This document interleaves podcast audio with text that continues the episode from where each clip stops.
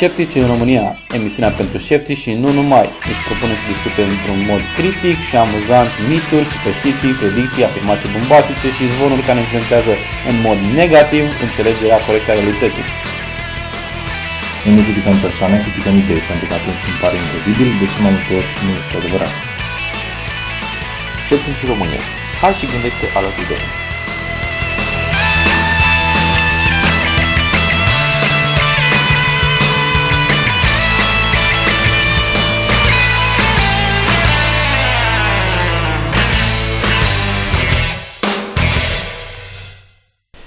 Bine ați venit la Sceptici în România, episodul 47 cu Edi Miruna. Și o video și cu ce v-ați mai ocupat în ultimele două săptămâni?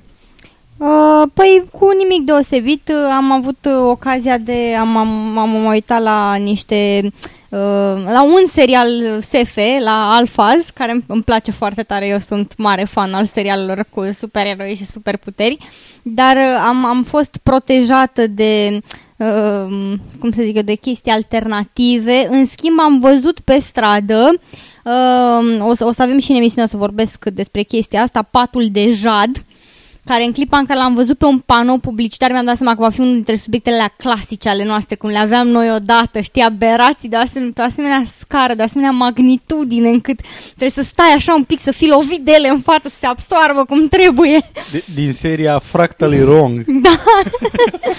Așa și uh, când am, da, m-am, m-am bucurat foarte tare, a fost pentru prima dată de multă vreme că m-am bucurat să văd o asemenea aberație pe străzile României, pentru că a, a, a, a pus de un subiect excelent, de, de nota 10, nu, și dacă îl căutam nu-l găseam mai bine. Ovidiu? Eu, eu am singurul meu, uh, singura mea reușită în ultimele două săptămâni a fost că m-am dus la sală mai des. Bravo! Întrucât- Bravo! întrucât- E, da. Întrucât uh, și ca să fac totul științific, m-am apucat să slăbesc științific. Adică FYI, pentru cei care nu știu uh, că toate curile de slăbire sunt uh, în esență același lucru, uh, să încerc să, să consum mai multe calorii decât uh, mănânc. Mai puține calorii. Da, mai Da, puțin. De fapt, nu, nu, da. Hai, Să, da. hai să, consum. Să consume Să mai mult consume decât mai mănânci. multe, da, da. așa. Tu vrei să-l îngrași. Nu, nu, eu mă gândeam, mă gândeam Nu să ți-ar fi consume, rușine? adică când consum alimente. Să... Da, da, da, Așa. da. și uh, adunate cu niște exerciții și cu mâncat sănătos, ar trebui să funcționeze într-un an așa, că nu se slăbește în viteză la mine, uh, să, să reușesc. O să vă țin la curent. Bravo, bravo. Și ți-ai făcut un calcul al caloriilor? Nu doar am un, o aplicație care loghează, în care loghez tot ce mănânc Logic, Uh, bărbații și și, aplicațiile. Da. și, și toate exercițiile pe care le fac, inclusiv statul la birou în exercițiu, FYI, Da? este, se, se consumă calorii, e altceva Te- decât statul un, relaxat în pat, știi? Te, te epuizezi profund stând la birou, nu cu fundul pe scaun. Nici din când în- Nu, este, este, uh, serios. De fapt, în, uh, în uh, terminologia medicală se numește uh, meta... Gimnastică statică? Nu, met, met. Este un De fapt, nu, gimnastică statică e o chestie mult mai, mult mai dură. da. Uh, am făcut la școală, dar am uitat, îmi cer scuze. Profesorul se numește MET, unitate de măsură, uh, care înseamnă câte o calorie consumată pentru stat, uh, cantitatea de calorii consumată pentru a sta relaxat uh, un minut. Și asta, acestea se măsoară și îți poți stabili cam cât consumi într-o, într-o anumită perioadă de timp. Dacă stai relaxat în pat, consumi o anumită perioadă, de, un anumit număr de calorii. Dacă stai la birou, consumi altele, pentru că alți mușchi ai încordați și alte lucruri se întâmplă. Respiri, ești activ și tot așa. Și adunând toate astea și plus uh, mers la sală și un altă, este Ar o trebui, chestie ar trebui să serioasă. funcționeze, nu? Bravo ție. Ar trebui să funcționeze, da. Da. Trebuie să mă bag și eu la chestia asta. Dar Mhm. între timp, între timp am fost în concediu unde m-am unde am făcut acțiunea exact inversă. Evident. Am reușit să mă întorc cu kilograme în plus. Nu spun câte că Nu, mi-e nu, rușine. atât- Nici tocmai... eu n-am spus toc- nimica, deci n-am zis de la cât trebuie să slăbesc, adică nu, nu te Nu, simți dar mi-e, obligat. mi-e, ru- nu, dar mi-e rușine dacă spun câte am ajuns. Uh, în schimb, am văzut niște chestii interesante. A fost la uh, peștera Postoina din Slovenia, care e o peșteră de vreo 20-21 de kilometri lungime, în care există niște faună autohtonă, adică uh, endem, endemică acolo, uh, printre care cel mai cunoscut și simbolul peșterii este uh, Proteus, care, dintr-un motiv care nu-l cunosc, în română este cunoscut drept peștele om. Ceea ce e, ab- ce e absurd, pentru că nu e nici pește, nici nu seamănă cu un om. Este un amfibian care atât de mult s-a adaptat la viața în peșteră, încât are niște branhii exterioare foarte mari, comparativ cu cât, de, cât e capul lui, de exemplu, e cam jumate cât capul lui o branhie. Și și-a pierdut tot pigman, pigmentul, evident, trăind în peșteră și nu mai are nici ochi. Uh, și am făcut și niște scuba diving, unde am văzut uh, pentru prima dată mm, corali. O, A fost frumos. foarte fain. Uh, și, și, când m-am întors în țară, am mai fost cu nepoții mei pe la mare și am văzut, spre surprinderea, plăcuta mea surprindere, uh, am văzut o brățară Power Balance la un loc cu tot felul de brățărele din astea la un leu. Ha, era Pur la și un leu? simplu. Da, deci era la un leu, Extraordinar. 2 lei de astea. Adică, Genial. Deci, Cam cât face, adică... adică era Exact, la da, preț la real, valoarea știi? adevărată. Cineva a îndrăznit să spună adevărul. Și era pusă chiar la grămadă acolo, cu ăla. La una din aia cu... Dai seama că t- luai Power Balance așa intenționat. Uite, eu iau Power Balance, că știu ce e asta, ăștia sunt fraieri Exact, aici. da, da, da. Și la nu, nu, stai așa că ai 3 Ba- milioane. Bar- bargain. Da, m, spre surprinderea, plăcuta mea surprindere când am fost în uh, concediu unde a fost peste hotare. Am fost în Croația, că în Slovenia am fost așa pentru o escapadă. Uh, nu prea am avut treabă cu superstiții. Nu, nu cu... te-au lovit uh, superstițiile chiar, locale? Chiar nu, chiar nu am văzut Nu, nimica. trebuie să fii sincer, nu înțelegea ce scrie nicăieri, așa că n-ar înțeleg cum să-ți dai seama. Posibil și asta, posibil și Am asta. aflat, apropo, ce înseamnă metu, se numește me- echivalent metabolic. Mm. Da. Bine, vezi, vezi, Ca vezi să se știți. poate. Bun, uh, dar, dar, trebuie să vorbim despre ce s-a întâmplat în istoria științei, tehnologiei și a scepticismului. Da. Um, nu o să zic doar două lucrușoare. În 11 august 3114 înainte înainte erei noastre, nu? Da. Așa e termenul. Um, începe ceea ce este considerat în- echivalentul începutului calendarului maiaș. Um, Deci de acolo ni se trage tot De rău, fapt, nu? e începutul ciclului actual. Da, e de, Așa, de, da. la long count-ului, al numărătorii lungi. Da, e foarte complicat să vă explic uh, cum măsurau mai și timpul. Totul era în bază 20. N-am reușit să înțeleg mare lucru. Nu, nu să număr. În baza 20 nu În prea. bază, nu, nu reușesc. Îți dau un indiciu, poți să folosești degetele de picioare. Așa, bine. Uh, dar, în esență, a început în 3114 și se termină în 2012. Când o să murim cu când o toții, să murim cu toții, după cum știți foarte bine că v-am spus că este bazat în multe științe acest lucru. profund, Uh, na. profund științific. Și, așa. Uh, și uh, pe- de asemenea, un alt lucru interesant a fost că în uh, 12 august 1950 s-a publicat uh, Humani Generis, lucrarea Bisericii Catolice care spune că nu există niciun conflict între teoria evoluției și credința religioasă. Interesant că lucrarea a fost apoi, uh, cred că nu a fost foarte populară la momentul în care a apărut. Uh, Doar în, știu, doar în 92 au dat o declarație oficială cum că e ok și nu e nicio... Mm, niciun Dar nu conflict. cumva, nu cumva e o diferență între mm, să zicem, organizațiile de pe lângă Biserica Catolică și asta ar fi, să zicem, concluziile, concluziile științifice ale unui asemenea organism și declarația da, oficială și a apoi declarația papei. oficială a papei, Păi da, da, e de- atunci În nume devine- personal, să zicem. În nume, papa când face declarații. În nume face- personal cu inspirație divină. Da. Nu, da, ok. Că- Că... În, în momentul în care și-a dat... Uh, Că probabil că atunci când, când, uh, când au spus oamenii aia nu erau ei divină, că au spus așa. Nu, dar oricum e- are importanță majoră în clipa în care papa vine și spune că evoluționismul este ok, că teoria Da. evoluției se aplică sau că, de exemplu, prezervativele poate să te omoare sau... Știi, tu au, au foarte mare greutate afirmațiile Da, de da, genul e- ăsta. Este a, cam așa. A- Avea, avea o poziție nuanțată. Uh, făcea o diferență între uh, sufletul creat divin și corpul fizic, uh, a cărui dezvoltare putea fi parte a uh, cercetării științifice.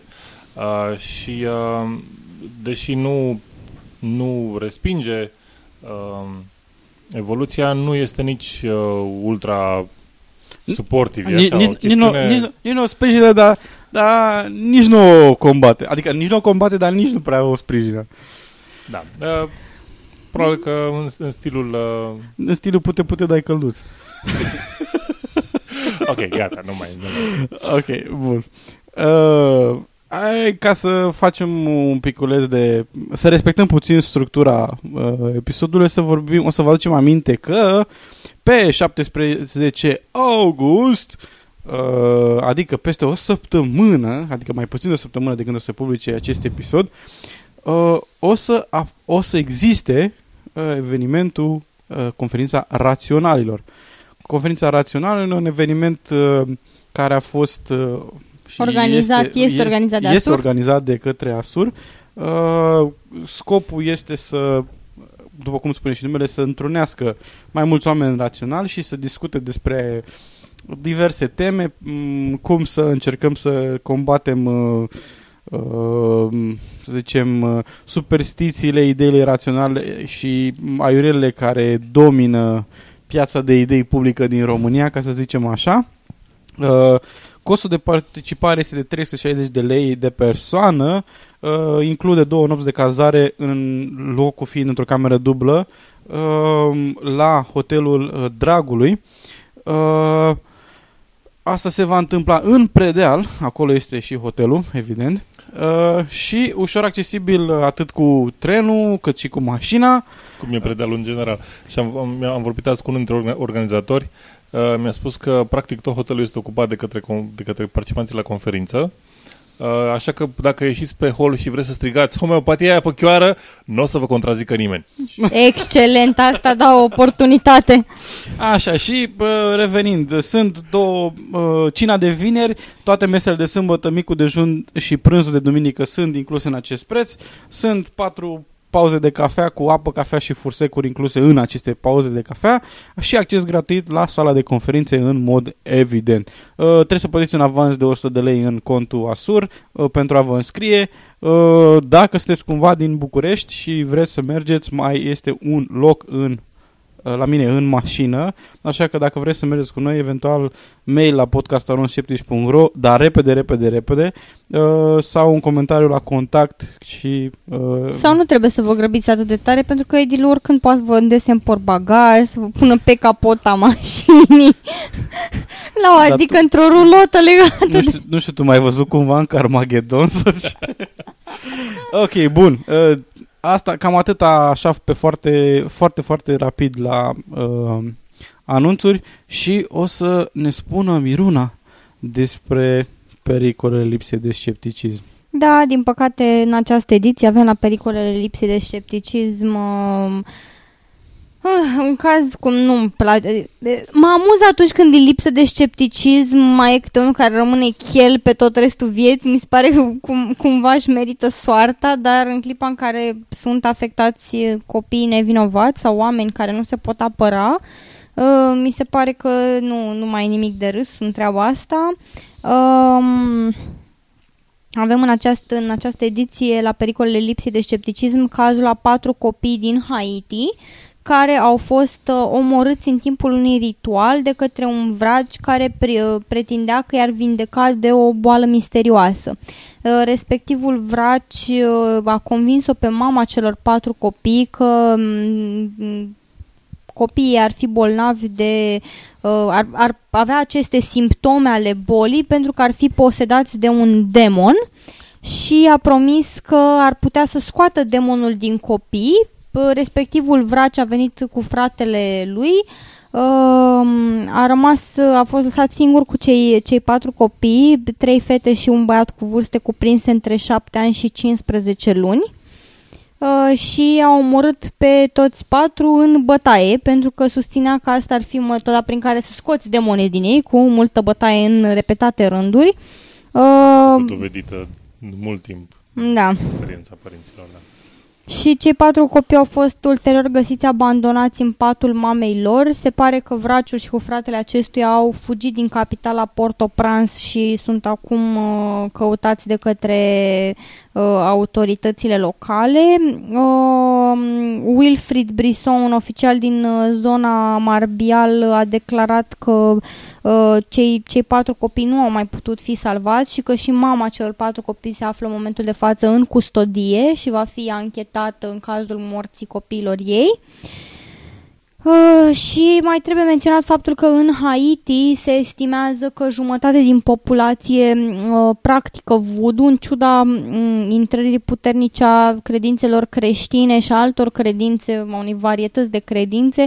Uh, jumătate din populație continuă să creadă în practicile voodoo și ale vrăjitorilor de tot felul care promit că pot să scoată spirite sau să uh, arunce blesteme, să ridice blesteme și așa mai departe și aceste, aceste practici sunt sunt oarecum justificate în rândul unei populații care este, este profund, uh, uh, nu știu, este spălată de, pe creier de asemenea credințe. Adică eu, eu nu mi-aș lăsa copiii pe mâna uneia pe care nu-l cunosc. Uh, da, da. Uh, am o întrebare. Voi sunteți curioși? Eu sunt foarte curioasă tot timpul. Curioși în general? Curioși în general sau poate chiar pe Marte? Uh, da, uh, acest uh, următorul subiect este, este, după cum probabil ați bănit, despre Curiosity! Uh, roverul Curiosity, care a ajuns pe Marte. Misiunea până acum este un succes, uh, un succes total, aș zice, până acum. Uh, robotul spațial Curiosity a ajuns luni dimineață pe Marte, unde va căuta semne propice dezvoltării vieții. Lansat pe 26 noiembrie 2011 de la baza spațială Cape Canaveral din în Florida, din Florida, Curiosity, un dispozitiv de explorare spațială de aproximativ o tonă, este cel mai sofisticat trimis vreodată de oameni pe o altă planetă. Acesta a atins solul marțian în jurul orei 5.31 GMT, adică 8.31 ora României, după ce a parcurs o distanță de 570 de milioane de kilometri. Uh, Curiosity, montat pe șase roți și alimentat de un generator nuclear, posedă și un braț articulat lung de 2,1 metri, capabil să foreze până la 6 cm în interiorul rocilor, o premieră pentru misiunile de pe Marte. Eșantioanele recoltate vor fi magazinate într-unul dintre cele două laboratoare din interiorul robotului, unde vor fi analizate. Alte instrumente vor monitoriza mediul înconjurător pentru a detecta uh, metanul, adeseori asociat cu prezența vieții pe Terra, dar care a fost deja găsit și pe Marte în anumite anotimpuri de o sondă americană ce a fost plasată pe orbita marțiană. Curiosity va măsura și radiațiile care pot să afecteze viitoarele misiuni pe Marte ce vor avea echipajul uman la bord. Robotul dispune și de o stație meteo. Ei, cam asta a fost uh, una din știri uh, de pe la noi multe, multe, multe lucruri ar fi de zis de Curiosity, dar în primul rând, uh, evident, înainte de, de tot îmi vine să zic aterizare, uh, cred că se numește amerizare sau... Nu, amar- amar- amartizare. Amartizare, da? Și da. amerizare ce e? Amerizare pe mare. E pe, pe mare. Ah, ok, bun. Uh, și aselenizare aselenizare e pe bun. Ah, ok, bun. Uh, Înainte să ajungă pe suprafața marțiană, uh, evident au fost uh, niște mari, uh, să zicem, suspine și perioade de Emoții. suspans, și anume da. vreo șapte minute de, de suspans, a fost uh, supranumite uh, șapte minute de groază. Uh, de ce? Secvența de aterizare a lui, a lui Curiosity, care, al cărui nume, uh, să zicem, științific oficial este Mars Science Laboratory, adică uh, laboratorul uh, Uh, laboratorul, laboratorul științific marțian, da. așa, uh, a primit numele Curiosity, um, o să vă spun mai încolo cum a fost primit numele, dar secvența în sine a fost destul de complicată pentru că uh, Uh, este uh, acest rover, acest uh, robot este mult mai greu decât toate celelalte aparate care au fost trimise pe Marte până la ora actuală. Având o tonă, era mm, imposibil de aterizat cu o parașută pentru simplu motiv că atmosfera lui Marte este mult mai rarefiată și nu ar fi oferit uh, frânarea necesară pentru a ateriza în siguranță uh, în condițiile în care parașuta ar fi trebuit să aibă o suprafață mult mai mare decât avea în acest caz, în cazul implementat. O altă variantă care a fost aplicată la primele misiuni uh, Uh, la ro- roboții aceia foarte, foarte micuți au fost cu perne de aer. Această soluție nu putea fi iarăși aplicată din cauza că dimensiunile pernelor de aer ar fi fost atât de mari încât ar fi fost atât de grele încât frânarea ar fi trebuit să fie făcută până a putea fi pus în, în funcțiune atât destul, destul de brutal, adică să fie o perioadă de frânare mult mai mare și atunci utilitatea penelor de aer ar fi fost aproape nulă, deci nu avea sens să folosești pene de aer Uh, și uh, nici cu niște rachete de frânare, cum s-a întâmplat, de exemplu, la selenizare pe, evident, pe lună, că e selenizare, uh, cu rachete nu se putea face pentru că uh, dimensiunile și puterea rachetelor care ar trebui să fie folosite erau, at- erau atât de mare încât uh, unu ar fi creat niște cratere și în urma uh, în urma, în, în urma plasării roverului pe, pe Marte, în mijlocul acelor cratere ar fi fost destul de dificil să iasă de acolo și al doilea rând, mult mai periculos, este că ar fi ridicat foarte mult uh, praf și uh, ar fi antrenat multe roci și ar fi putut să pună să pericliteze până la urmă uh, laboratorul. Și atunci soluția a fost una de coborâre în vreo patru stagii. Prima a fost un uh, scut uh, termic care urma să uh, inițial a fost stabilizat pentru a se alinia cu direcția de intrare în uh, uh atmosfera marțiană.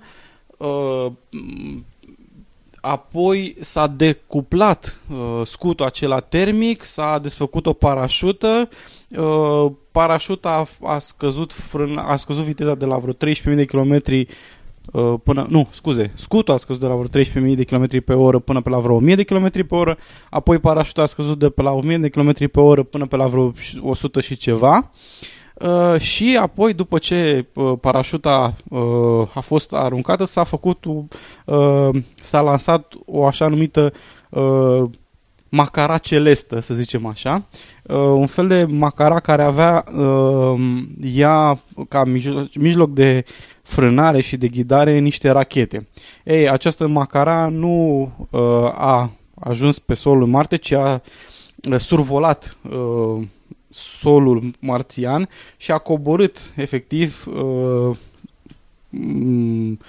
Curiosity, modulul Curiosity l-a coborât pe suprafața marțiană și apoi uh, s-a deplasat uh, în mai departe și s-a prăbușit. Acesta fiind programat, o prăbușire programată. În, în, și în toate aceste stagii, oricare dintre ele putea să ieșueze senzațional și exact. să trântească uh, Exact. Și de... ce, mai, ce e mai interesant e că uh, această, toată secvența asta a fost programată în interiorul uh, roverului, deci era unul din programele pe care le avea atunci, era încărcat programul care era optimizat pentru, uh, pentru această secvență. Ce e mai interesant este că acum uh, există o procedură de actualizare a software-ului. Se face o actualizare a software-ului de pe rover, de la distanță. Deci noi suntem aici unde suntem și la milioane de kilometri distanță pe suprafața marțiană există un robot care își primește software-ul acum în cele două calculatoare ale lui și are unul de siguranță și cel principal.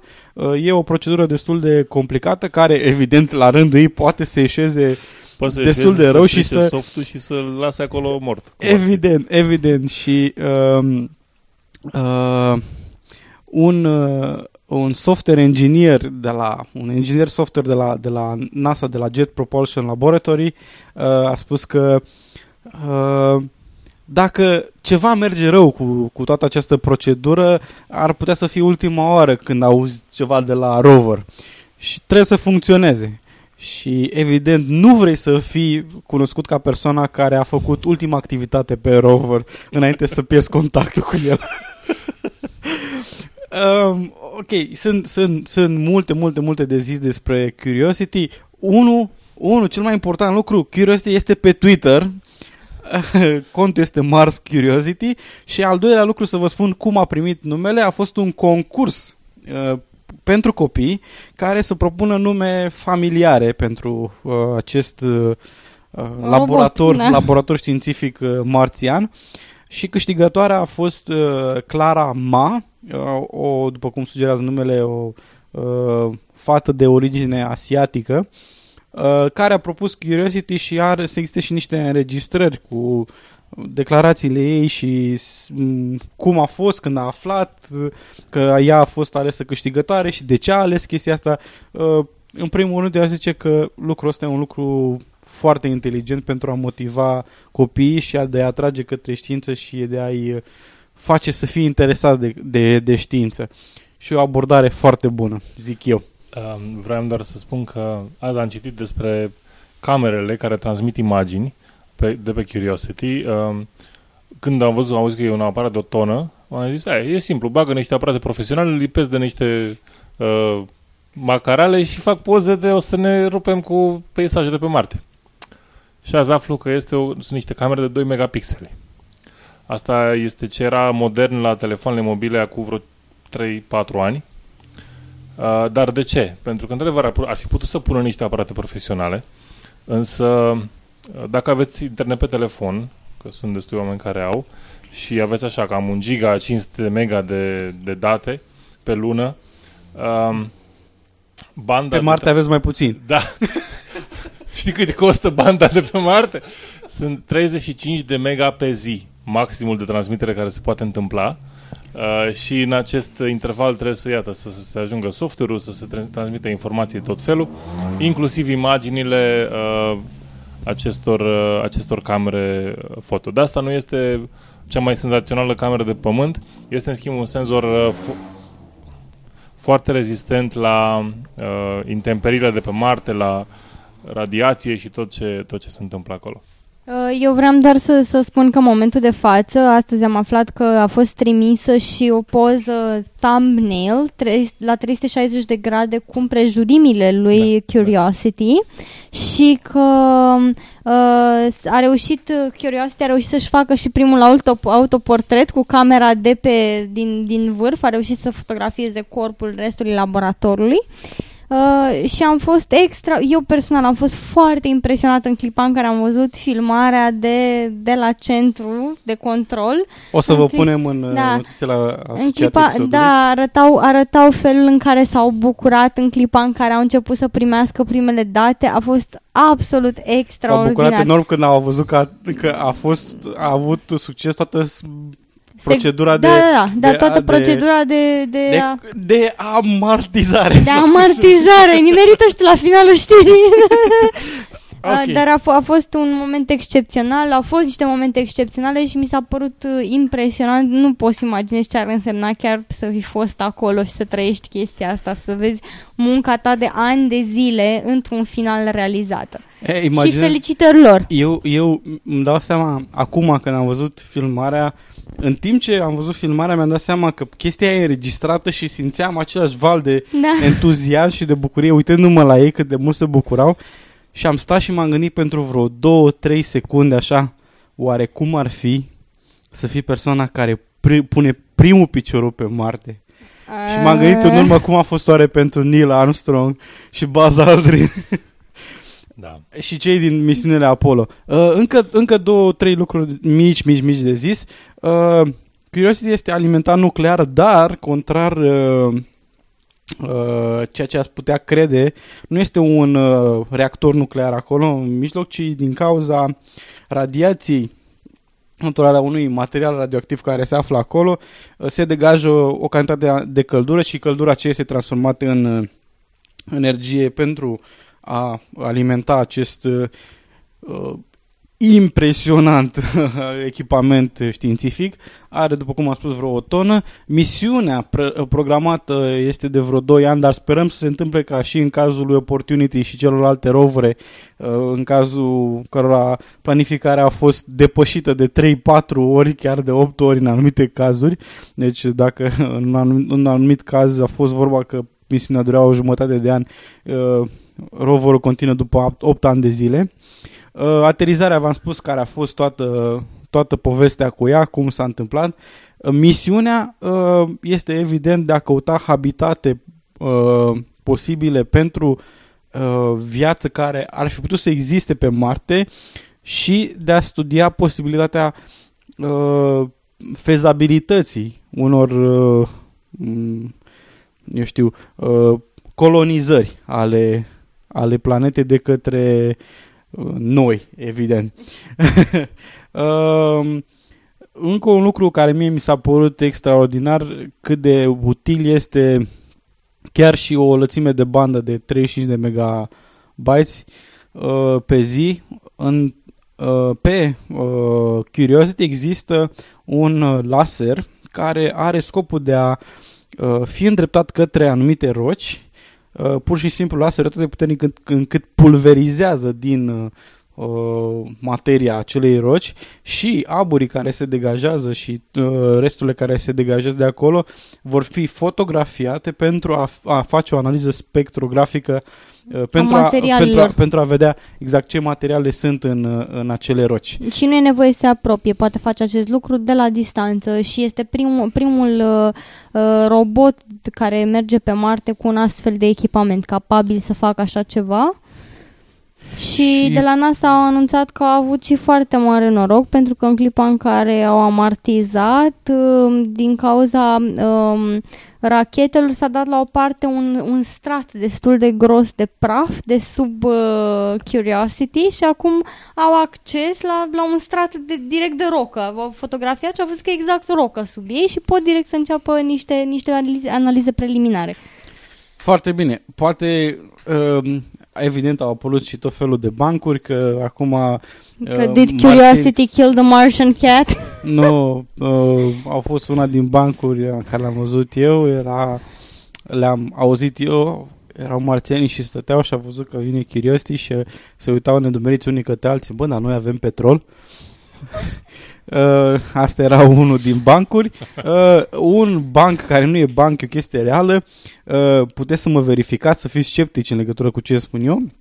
Pe roțile de la Curiosity sunt anumite zone unde există niște găurele. Găurelele, as- de fapt, înseamnă JPL în morse. Uh, sunt niște găuri care sunt, au dublu rol. Unul, evident, de a uh, Marca de teritoriul. marcat teritoriu, ca să zic așa, dar scopul uh, cu adevărat util este faptul că uh, s-a observat în misiunile anterioare că uneori unele din roți derapau și e mult mai ușor să detectezi dacă apar derapaje, dacă există o, o semnătură, să zicem, și atunci acest JPL, când merge, scrie în urma lui JPL în morse și văd dacă distanțele între acele uh, scrieri, acele însemne este cât ar trebui să fie sau dacă roțile derapează sau nu. Uh, Cred că nu e centimetru pe Curiosity care să nu fie gândit în, cu min, minuțiozitate. Exact, exact. Și sunt multe, foarte multe camere, sunt uh, două, două perechi de camere în față pentru ocolirea hazardelor și poate că să ocolească și niște monștri, dar despre asta să ne spună o video, că Da. ne spune despre monstru din Loch Ness. Să știți că îmi pare foarte rău de la cea mai mare reușită a științei uh, din ultimii câți, câțiva ani, pe lângă bozonul lui Higgs. Uh, acum o să vorbim Un despre... bozon care este consecvent cu modelul Consecvent, standard, da, te rog frumos. Deci, consecvent cu modelul Dar nu e un bozon bosonul care lui Higgs. seamănă, un bozon, eu, eu un am bozon fost doar care, ascultător la acel un boson uh, care episod. seamănă, cu un Seamănă. boson Higgs. E posibil să fie, e posibil să fie altul. Consistent, da. Așa ne, ne ducem la o chestiune ridicolă unde uh, un nene pe nume George Edwards a stat 26, 26 de ani, o viață de om, uh, în căutarea unui monstru. Monstru din Loch Ness, evident. Uh, și după 26 de ani în care a petrecut 60 de ore pe săptămână pe apă, încercând să surprindă uh, monstrul într-o fotografie, crede că a reușit Marea Minune. Și Marea Minune este o poză, o să vă dăm linkul către ea, în care se vede ceva vag în depărtare. Ce înseamnă, Uh. frate, să fii plictisit? Dar nu, cel mai, cel mai amuzant lucru este că uh, analizând imaginea, sursa imaginii, se vede că omul care și-a dedicat viața căutării monstrului lui- din Loch Ness a făcut uh, poza cu un uh, aparat ăsta de buzunar.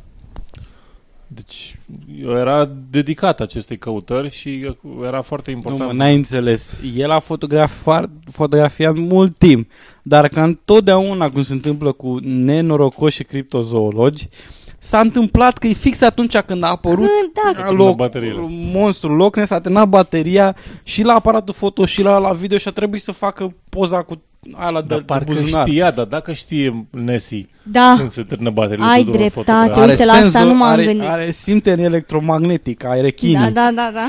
Cred că avem noi odată o emisiune despre energia geopatogenă. Poate de asta are. Așa, evident... Aparatul are energie. Da. Uh, domnul George Edwards, în schimb, are o barcă pe care scrie Nessie Hunter și am așa un sentiment că e cumva implicat în industria turistică din zonă. Uh, Chiar așa. îl Nu bănuiesc îmi un pic. spune asta, îmi Îl dărâm bănuiesc toate un- Hai, mă, nu mă- iluziile. Este implicat în big turism.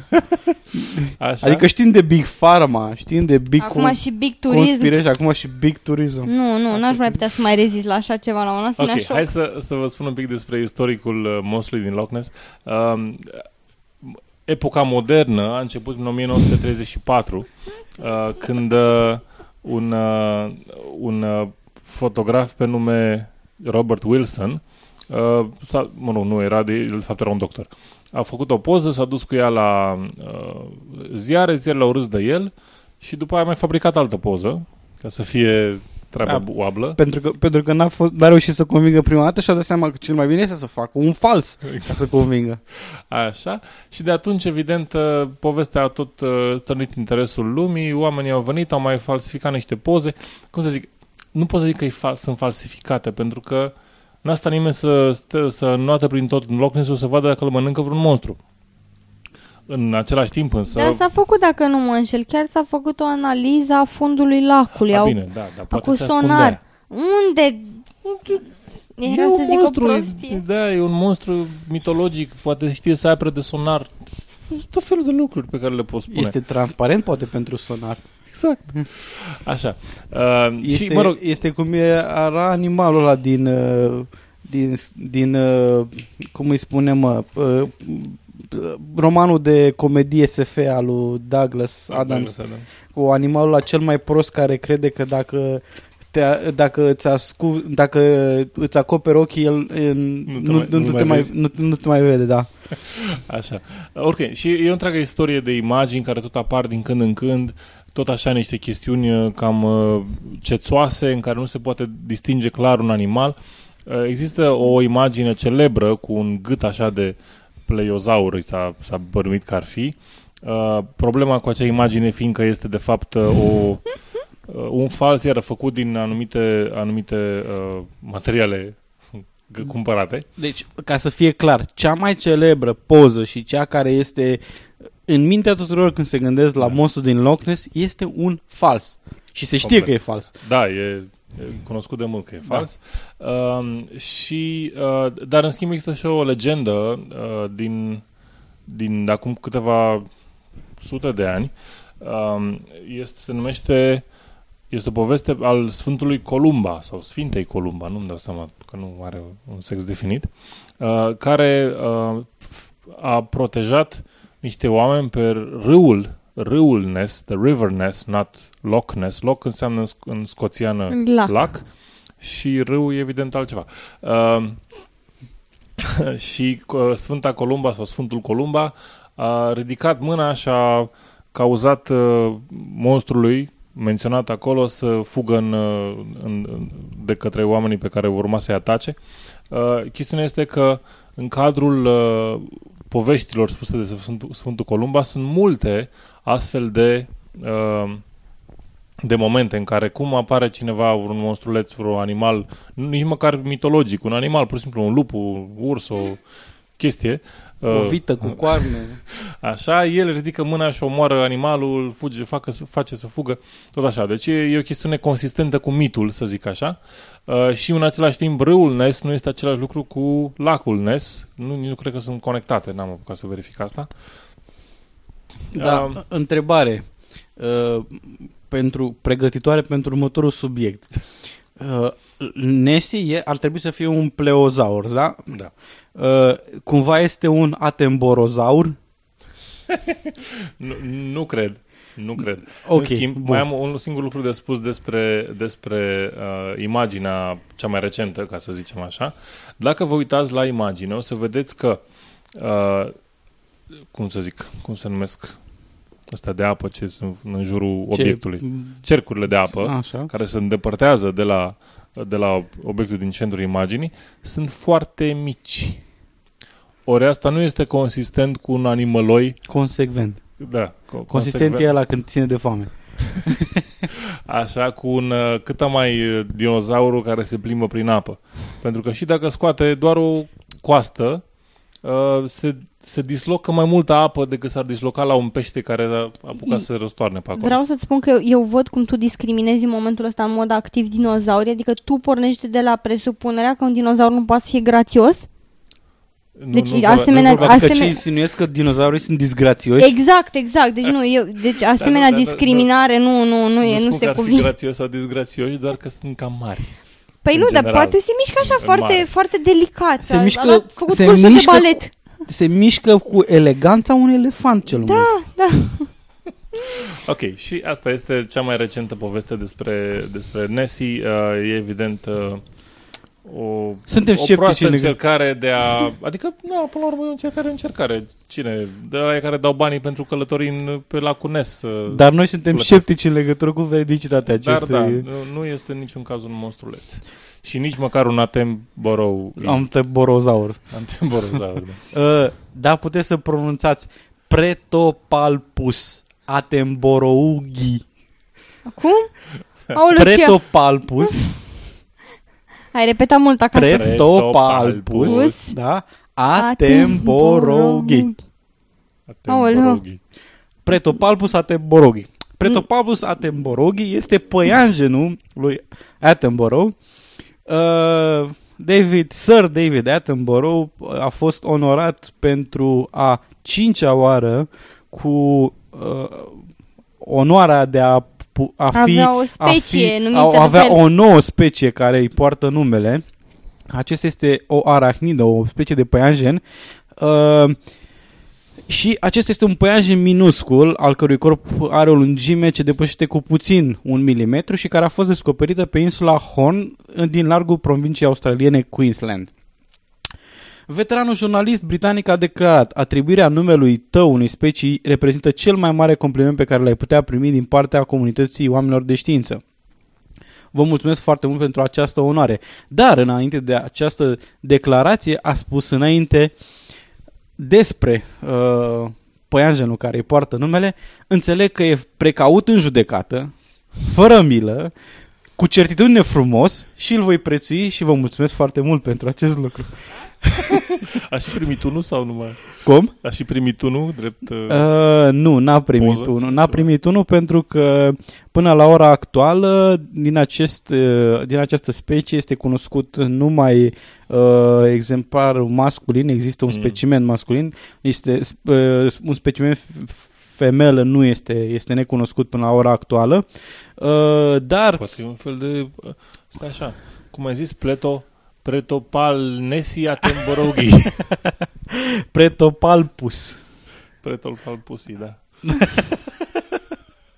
Ok, bun. Uh, David Attenborough, în vârstă de 86 de ani, a fost director de programe la postul de televiziune BBC între anii 1960 și 1970, dar uh, este mm, responsabil de uh, entuziasmarea într-o știință a generației de-a lungul a vreo 60 de ani Da. uh, prin uh, intermediul documentarelor sale de popularizare a științei.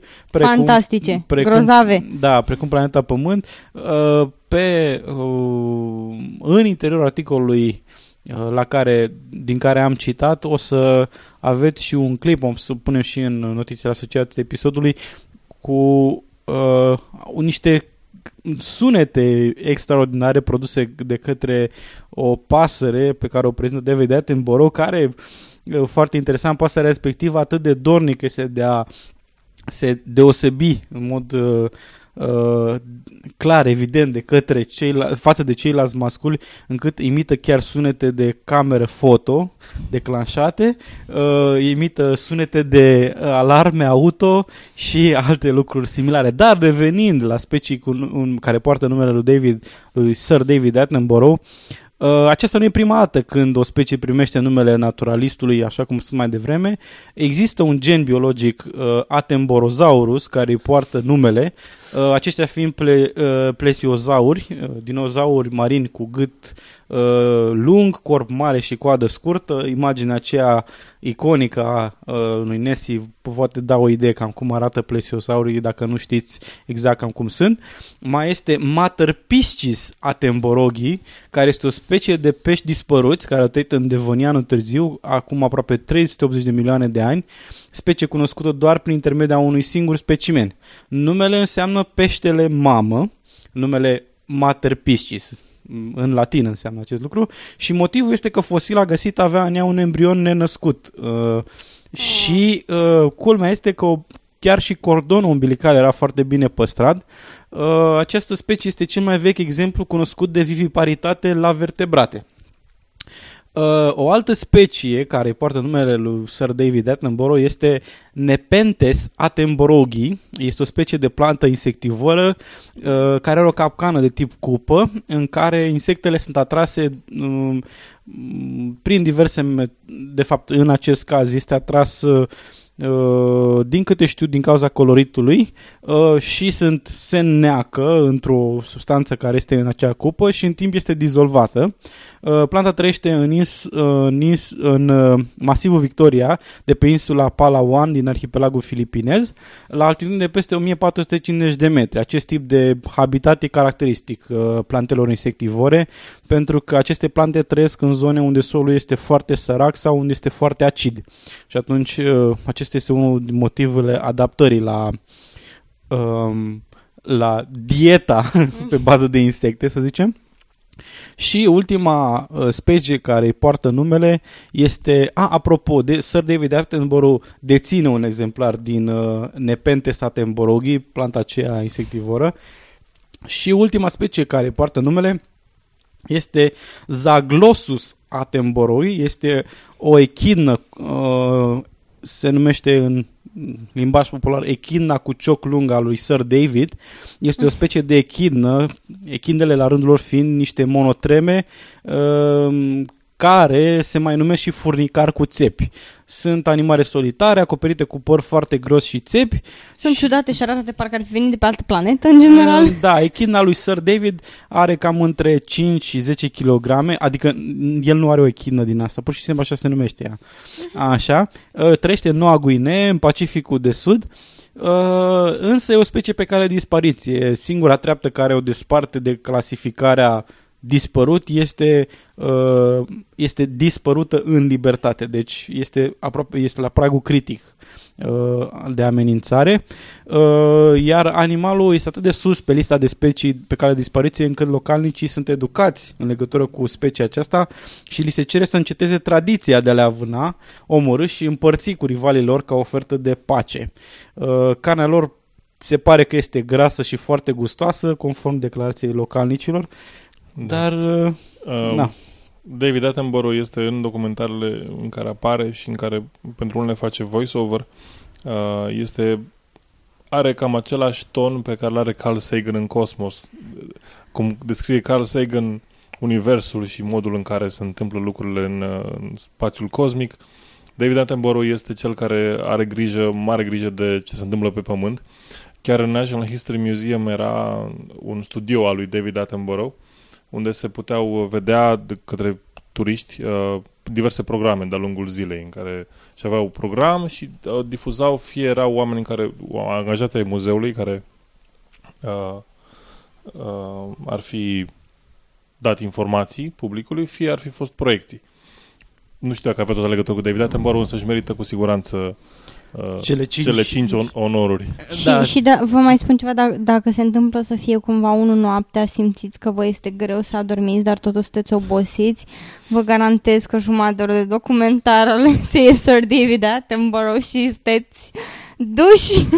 Adică vrei să spui că adică eu, sunt plictisitoare? Eu întotdeauna dorm la, la, la Sir David Attenborough. Ca să pot să urmăresc documentarele, trebuie să fie 11 dimineața în weekend, să am cel puțin un energizant în mine și să stau cu ochii holbați în monitor în poziție dreaptă, pentru că dacă nu, pur și simplu vocea atât de calmă, de cald, de plăcută, în 5 secunde am adormit instant. Deci ar putea să spunem că David Attenborough este, este un boss al somnului tău, da, nu? Da, Așa. Dar am auzit că e nașpa să fii boss, apropo de boss la scientologi. Da, din păcate, pentru săraci scientologi. Nu știu ce am o plăcere sadică, probabil pentru că uh, știu, știu că Pentru sunt... că merită. Da, nu, pe, pentru că sunt niște... Nu, nu neapărat pentru că merită, că sunt, sunt mulți oameni care, mă rog, ar, ar merita unele și altele, dar eu am ceva cu scientologii în particular, pentru că pe lângă faptul că promovează niște credințe uh, nebazate în știință, iraționale, uh, pe lângă faptul că sunt o sectă, uh, mai sunt și un tip foarte specific de violent bullies care uh, agresează pe oricine îndrăznește să, să critique m, secta lor, cultul lor. Uh, în, acest, în această ediție vom vorbi un pic despre uh, dezvăluiri legate de o închisoare făcută special pentru boșii din scientologie. Uh, aflăm... Uh, Adică atunci când nu sunt cu minții, îi bagă la primesc nan, mititica. prin, primesc nana la fundul gol. Uh, da, bă, se pare că uh, nu ești scutit de probleme odată ce ai intrat în, în, în grupare, într-o grupare scientologică, ești spălat pe creier și uh, scăpat de tetani. Tetan? Te, tetons? da. Nu, nu știu exact care e traducerea în română. De teutoni. Sigur De- nu mai e teutoni. Așa, uh, ci și acolo poți avea mari probleme dacă nu ai grijă ce faci, ce spui și pe cine superi. Uh, aflăm că în cazul uh, uh, scientologilor din uh, Statele Unite uh, a existat și există în continuare o închisoare care este de, nu, numită sub, uh, e cunoscută sub mai multe denumiri, C- CMOINT, uh, camerele de la A la E, uh, gaura SP sau pur și simplu groapa. Deci au, au mai multe denumiri care sunt folosite pentru a descrie respectivul loc. SP venind de la suppressive person, persoană supresivă, e Mm. termenul Da. care folosesc scientologii pentru Pentru Cei ne- care- da, nedoriți, cei care, care ies nu-i din doresc, linia, da, da, linia da. bisericii. cei care influențează în, în, în mod neplăcut scientologii. Exact, exact. Și uh, povestea este, uh, recent în Statele Unite a fost publicat un articol despre uh, un uh, cariera lui uh, John Brosso din, uh, din cadrul scien- Bisericii Scientologice. Uh, acesta a fost șofer pentru L. Ron Hubbard, dar uh, a petrecut timp în program, a făcut parte din programul uh, de închisoare al organizației de mare a uh, scientologilor uh, și a lucrat chiar și în casa lui Tom Cruise și al, a lui Ke- Katie Holmes. Uh, dar uh, m, ce a atras atenția cititorilor cel mai mult uh, au fost uh, m, povești legate de uh, faptul că Broso a creat această uh, închisoare în birouri, practic, pentru că închisoarea a fost organizată în, în uh, niște birouri ale um, bisericii scientologice.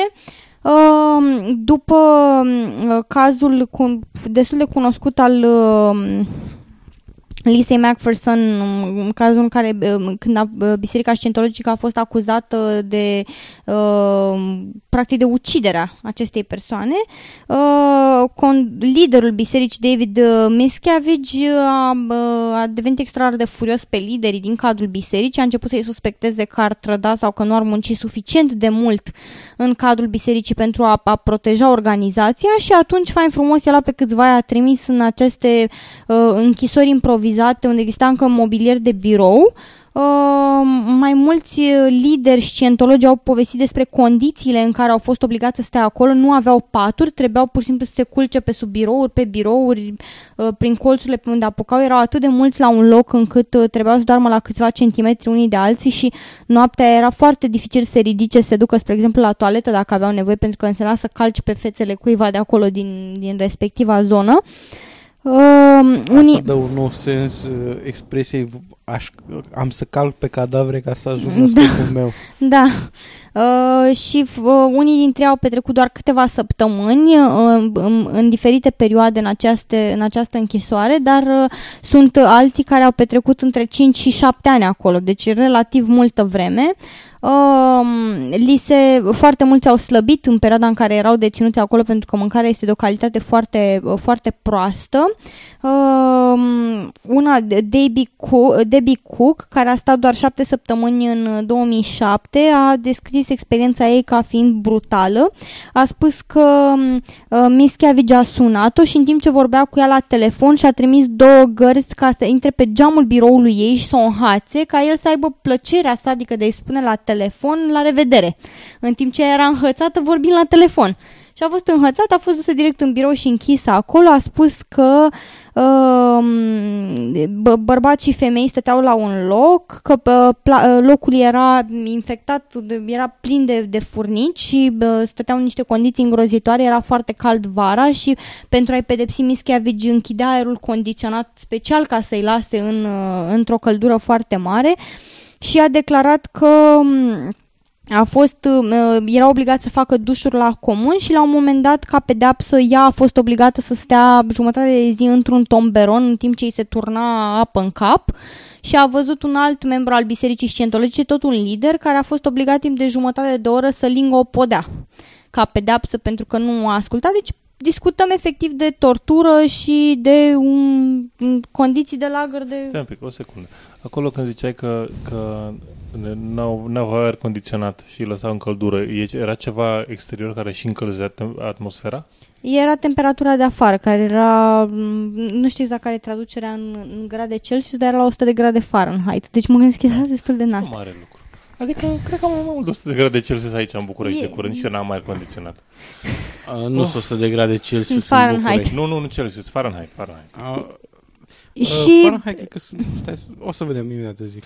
Uh, și uh, foarte, foarte mulți uh, au, au avut curajul să iasă și să, să încerce să facă declarații despre condițiile din uh, această groapă unde erau, uh, unde erau ținuți. Au, au descris condiții absolut uh, uh, îngrozitoare, teroarea în care au fost obligați să trăiască și frica constantă, lipsa um, alimentației decente uh, și aici totuși nu discutăm de, de, de o închisoare sau de, de, discutăm de o organizație în care ar trebui să-ți poți exprima spiritualitatea și credințele religioase, iar oamenii ăștia sunt tratați mai rău ca, nu știu, ca nici, Ca nici, cei care sunt nici... acuzați de terorism și sunt închiși la Guantanamo da, Bay? Da, da, da. Uh, apropo, 100 de grade Fahrenheit înseamnă vreo 37-38 de grade Celsius, cam așa. Da, și în condițiile în care ai oameni care, o grămadă de oameni într-un, într-o încăpere o mică, încăpere mică și spațiu uh, închis, într-un spațiu închis, la vreo 40 de grade lejer. Și să stai o zi întreagă în aceste condiții să n-ai voie să ieși afară decât la dușurile comune și după aia să fii băgat la loc, da, uh, Bine, știu oricum că... nu, e, nu e nicio scuză pentru torturarea unor oameni cu minți da, altfel. Asta, e, asta e o chestie de natură penală, adică da. penal în sensul, adică ar trebui de libertate sau? Bus, intentat dosar penal și e o chestie de, fiind o chestie penală, din câte știu, de competența uh, FBI-ul, că e o ofensă federală, nu e o da. ofensă... Da, problema este că, după cum bine știm, în afară de faptul că foarte mulți au reală groază de a, de, a, de a veni în fața autorităților și de a spune ce li, s-a, ce li s-a întâmplat, pentru că de multe ori ieșirea din biserica, din, mă rog, biserică, din cultul, din secta scientologică, înseamnă ruperea completă de familie, de prieteni, de tot ce ai știut, pentru că ești izolat în cadrul bisericii, nu mai ai contacte cu exteriorul.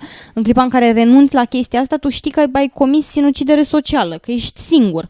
Asta unul la mână, doi la mână, foarte mulți uh, dintre cei care au avut curajul de a ieși în față și de a se plânge de condițiile și de, de, de evenimentele care, care, la care au fost supuși și lucrurile care li s-au petrecut în cadrul bisericii scientologice, au fost demonizați pe internet, acuzați de pedofilie, li s-au căutat prin case, li s-au ascultat telefoanele, au fost amenințați cu moartea. Deci aici nu discutăm de niște oamenii ăștia sunt teroriști, efectiv, sunt teroriști. Eu aș încadra pur și simplu la fapte de terorism, i-aș lua, i-aș duce pe toți din Guantanamo Bay și n-aș arunca cheia după ei. Uh, mulți dintre criticii lor au, avut, au, au fost supuși ani de zile unor campanii în care au fost constant denigrați, acuzați de cele mai oribile chestii, nu au putut să-și găsească locuri de muncă și așa mai departe. Deci nu, nu discutăm de o organizație cu care este foarte ușor să, să lupți, cu atât mai mult cu cât condiție resursele lor financiare și legale sunt vaste. Da, și uh, una din strategiile timpurii ale uh, bisericii scientologice a fost să în mod activ să recruteze oameni influenți sau la un moment dat au fost chiar puși sub uh, urmărirea guvernului federal pentru uh, poliției federale pentru că au încercat să sustragă documente din, uh, din uh, Da, cadrul din- FBI. da, da, da, Din din- cadrul FBI. Deci uh, vă imaginați uh, dacă cât, cât de mare e tupeul acestor indivizi dacă și-au zis hai să furăm niște uh, documente și dosare de la FBI. Adică, Oricum, am, vestea bună este că presa americană ne promite că vom mai auzi povești pe, aceast, pe acest subiect, că ăsta nu va fi ultimul, uh, ultimul articol de ziar în care ni se vor face dezvăluiri despre uh, scientologi și eu personal aștept cu mare interes să mai aud uh, Există vreo Din- reacție de la vreun reprezentant al bisericii despre Da, right. a Stai că sărit vezi tu Tom Cruise reacții din nou pe imediat. canapea. Când, o să, când într-o lună, două să citești despre toți oamenii care au depus mărturie și au vorbit cu ziarul, cum sunt pedofili nenorociți, își bat O neveste să la vezi casă reacția, și au o să- omorât o să știi că a existat o copiii și au reacție. îngropat în Da, gurta corect. din spate, alea o să fie reacțiile, să știi. Dar dacă, dacă tot vorbim de superstiții instituționalizate, poate aflăm ceva despre un fond de investiții super, su, al superstițiilor sau A, am găsit, întâmplător, cel mai bun fond de investiții pentru toți astrologii, numerologii, Carmen Hara, Oreste, Doru Bem, nu? Îl chema Da, Doru da, Bem, da, da, așa, da, da. a, și toate alte personaje cu multă energie. A, Deci, fraților, dacă aura voastră dă pe din afară, dacă simțiți un prea plin în ceacre, ăsta e momentul să faceți niște investiții financiare. Dacă radiestezia din voi vă împinge la niște investiții da, financiare, din păcate nu aveți încredere în numerologul vostru și urmați sfatul astrologului. Din, din, din păcate nu prea mai pot să facă investiții, dar este o idee bună. Uh, algoritmul probabil că o să de- de- devină disponibil la un moment dat.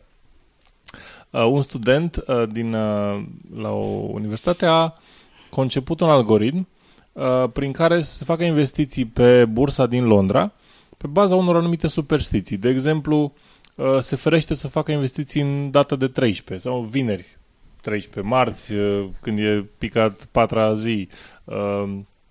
Uh, Are, are anumite reguli. Bine, mult, cel mai simple de codat probabil că sunt, uh, sunt cele din numerologie.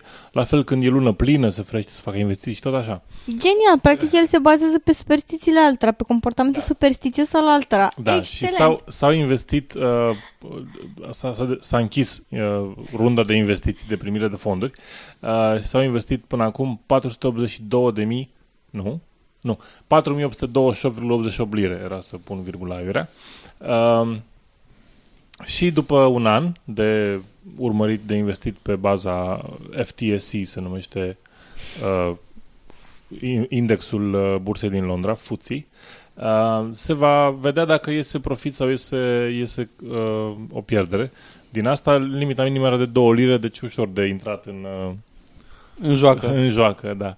Uh, am, uh, am înțeles că există multe algoritmuri de genul acesta. Mulți, mulți algoritmi. E băiat. Algoritmul Da. e băiat. Bă, corect. Mulți algoritmi de genul acesta, um, inclusiv uh, a ales la întâmplare din ziar, adică pus un ziar pe perete, a aruncat uh, o săgeată și ce cumpărăm ce a picat acolo sub, uh, sub uh, săgeată.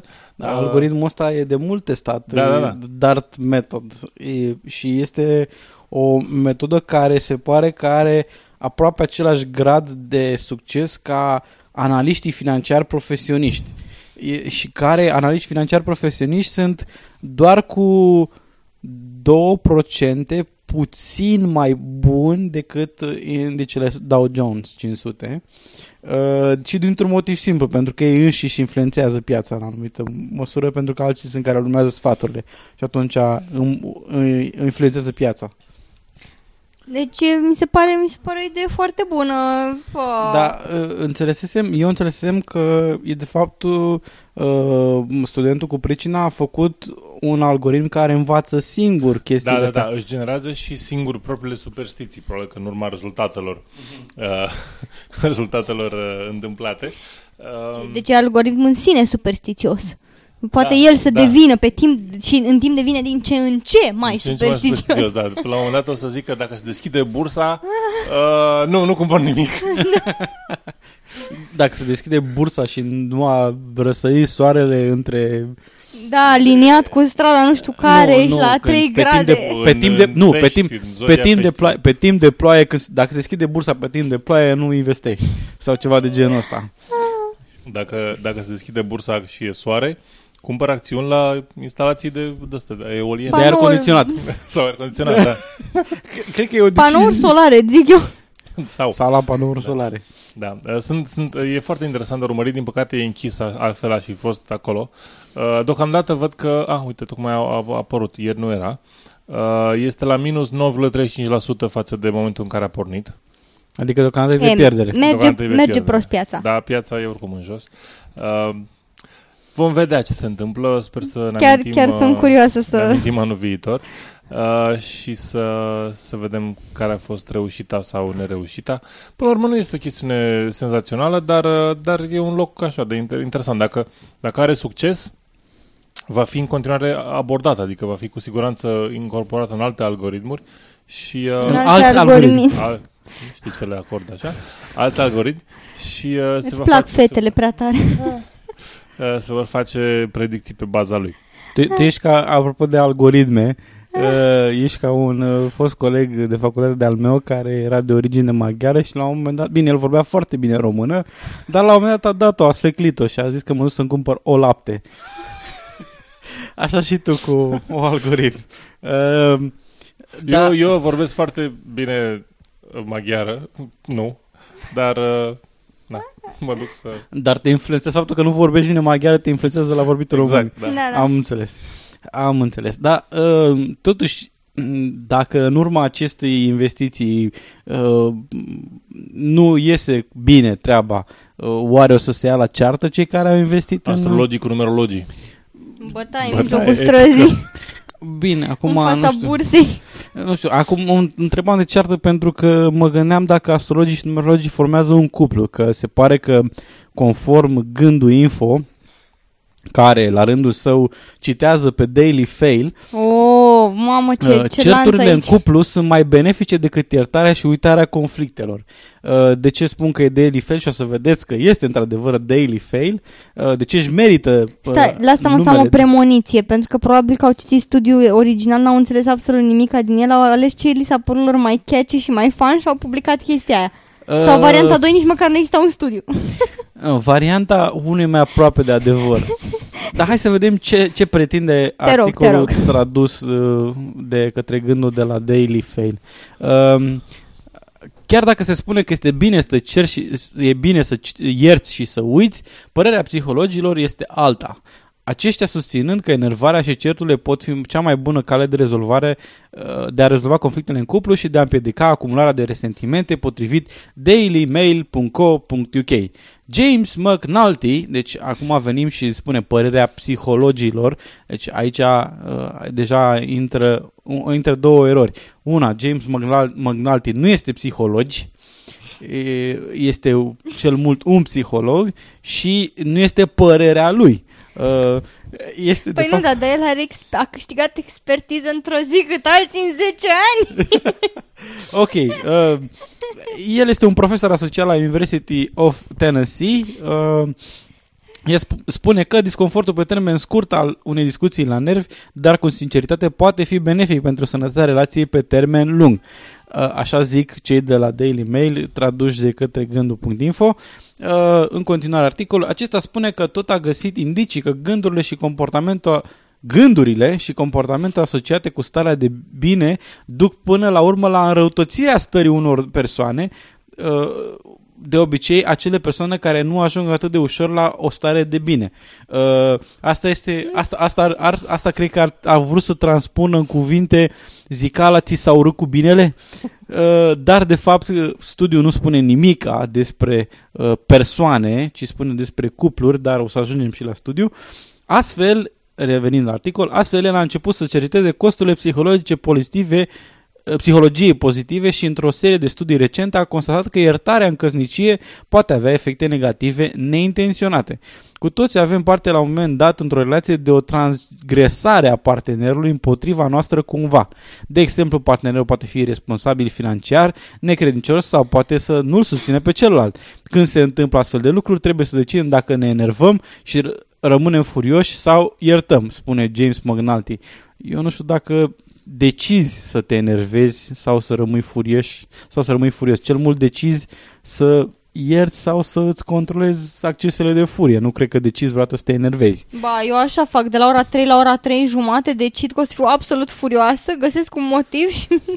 Ok, bun. Uh, acum, următoarele încă două paragrafe din acest articol. Uh, Cercetările sale au relevat că sunt mai mulți factori care influențează eficacitatea iertării. Aici se apropie în sfârșit. Asta este Cred că singura frază din articolul ăsta care se apropie oarecum de substanța uh, studiului cu pricina Uh, deci, sunt mai mulți factori care influențează efic- eficacitatea iertării, incluzând gravitatea și frecvența transgresărilor, dar și cât de bine se poartă partenerul. Uh, aia, asta cu transgresările e o traducere, cred că, Transgressions. da, lui transgressions, da. care de fapt ar însemna greșeli, nu neapărat Da, transgressions. erori. A, așa. Convingerea că partenerul este rătător și îl face, îi, îi, îi face pe oameni drăguți, uh, oamenii drăguți să fie mai puțin inclinați să îi jignească, iar pe cei dezagreabili mai inclinați să o facă. Adică m, e vorba de insultă și cum ar trebui să uh, convingerea că partenerul e rătător uh, generează anumite comportamente. Cu toate acestea, felul în care oamenii decid în cazul unui conflict într-o relație este determinat și de împrejurările în care se ia decizia și nu există un singur răspuns corect pentru toate situațiile, mai spune McNulty. Deci, titlul ne spune că certurile în cuplu mai benefice decât tratarea și uitarea conflictelor și ultimul paragraf ne spune De fapt, Felul nu în există care rețetă. oamenii decid în cazul unui conflict într-o relație este determinat și de împrejurările în care se ia decizia și nu există un singur răspuns corect pentru toate situațiile, mai spune McNulty. Ei, asta este iarăși mai aproape de adevăr decât, uh, decât uh,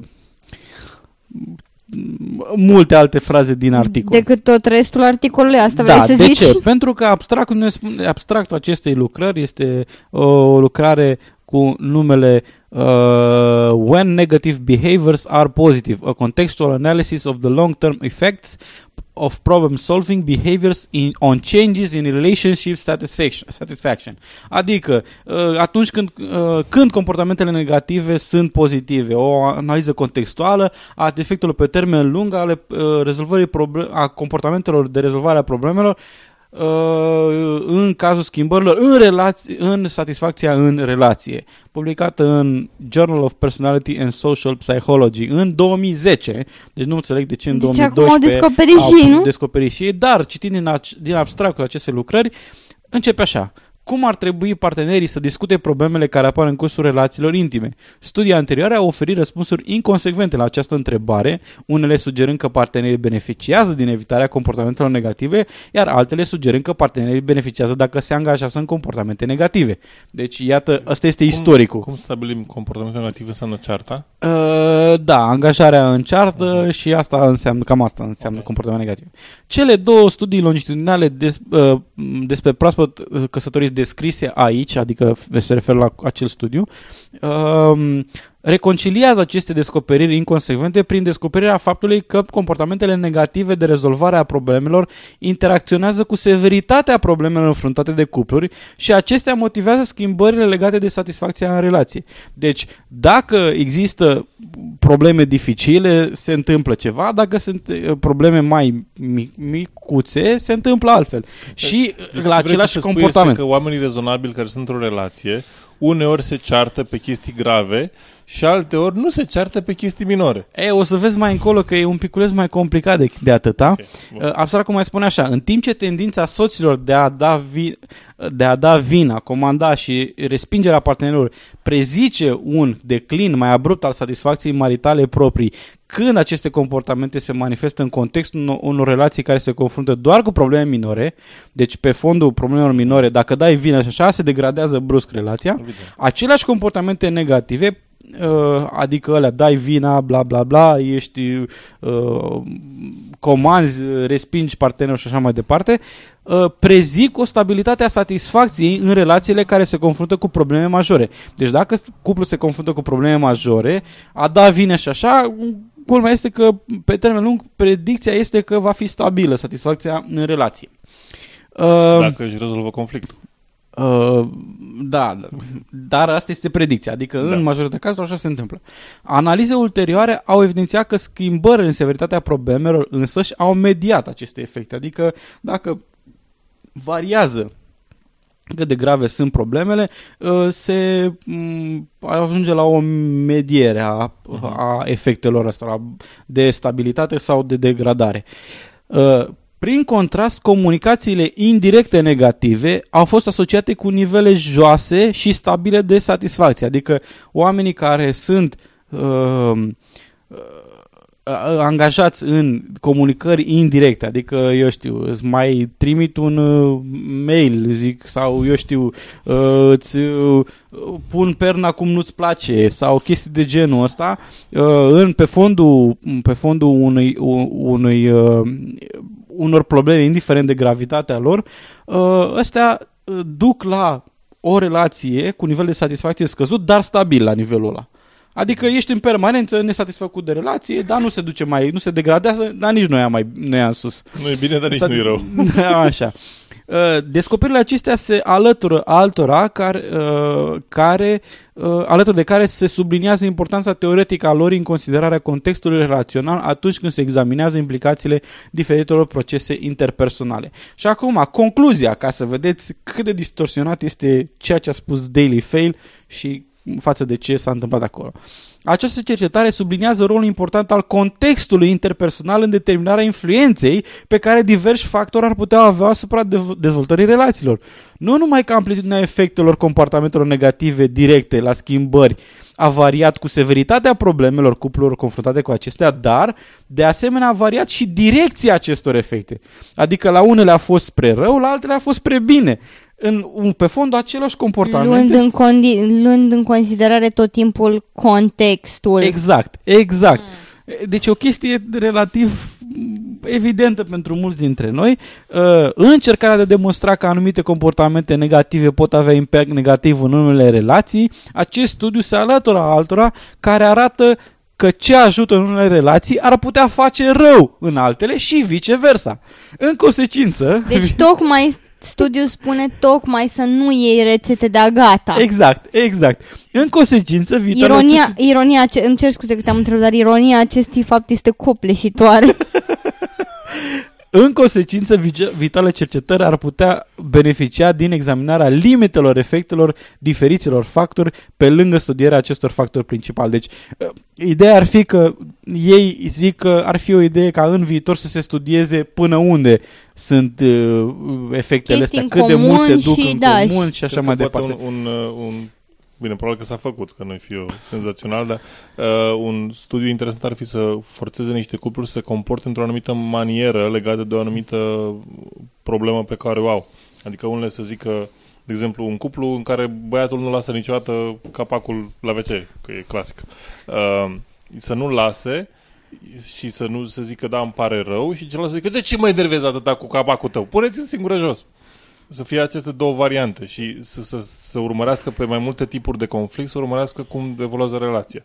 Dacă Exact. se bagă cineva la Și, asta. a, și apropo, bănuiesc că v-ați dat seama din moment ce am găsit lucrarea, James McNulty este într-adevăr un, un profesor asociat la uh, dar este un profesor asociat la, la mm, o universitate, universitate din Tennessee, da, Tennessee, dar este Universitatea uh, Tennessee din Knoxville. Deci, Știi că mai există o soluție. și apropo, uh, m, p- profesorul McNulty este axat pe uh, studierea uh, m, co- uh, s- stabilității uh, convingerilor adânc înrădăcinate ale persoanelor. Deci cât de stabile sunt, uh, de fapt, Convingeri. convingerile unor persoane și m, na, asocierea cu Dacă- anumite comportamente. Dacă simțiți că relația voastră nu funcționează corect, am eu o soluție și mai bună.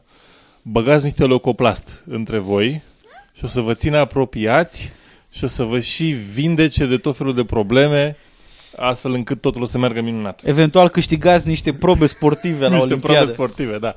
Uh, dacă ați observat anul acesta uh, probele olimpice, uh, au fost multe mulți sportivi, indiferent dacă erau câștigători sau necâștigători, uh, care aveau pe mușchi în diverse zone. De exemplu, am văzut la un arun- aruncător cu sulița, avea uh, niște benzi colorate pe, uh, pe bici, umăr, deltoizi. Pe deltoizi. Da. Uh, și aruncător cu, nu aruncător cu sulița, aruncător cu discul. Și avea, avea pe deltoid și pe tot. Uh, la atleți, la notători, la tot felul de tipuri diferite sportive, exista erau niște benzi colorate. Întrebarea e ce sunt alea? Uh, și răspunsul este leucoplast. dar, dar e un anumit tip de leucoplast care face minuni. Uh, și o să vă spun de cam despre Un ce e vorba. leucoplast care face minuni? Da. Oh, Da.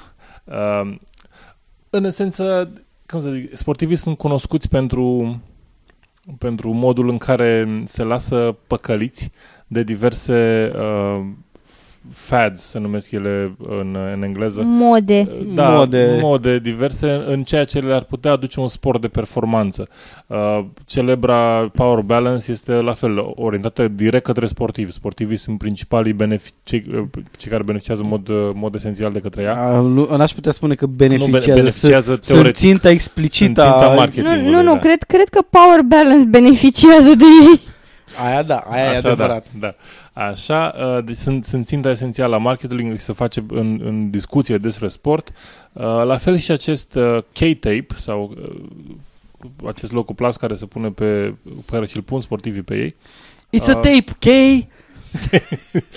Așa se numește metoda kinesiotaping.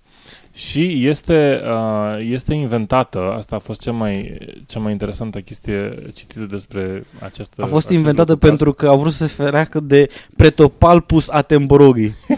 Nu, a fost inventată de un japonez. Care încerca să facă bani? Nu. Care era doctor.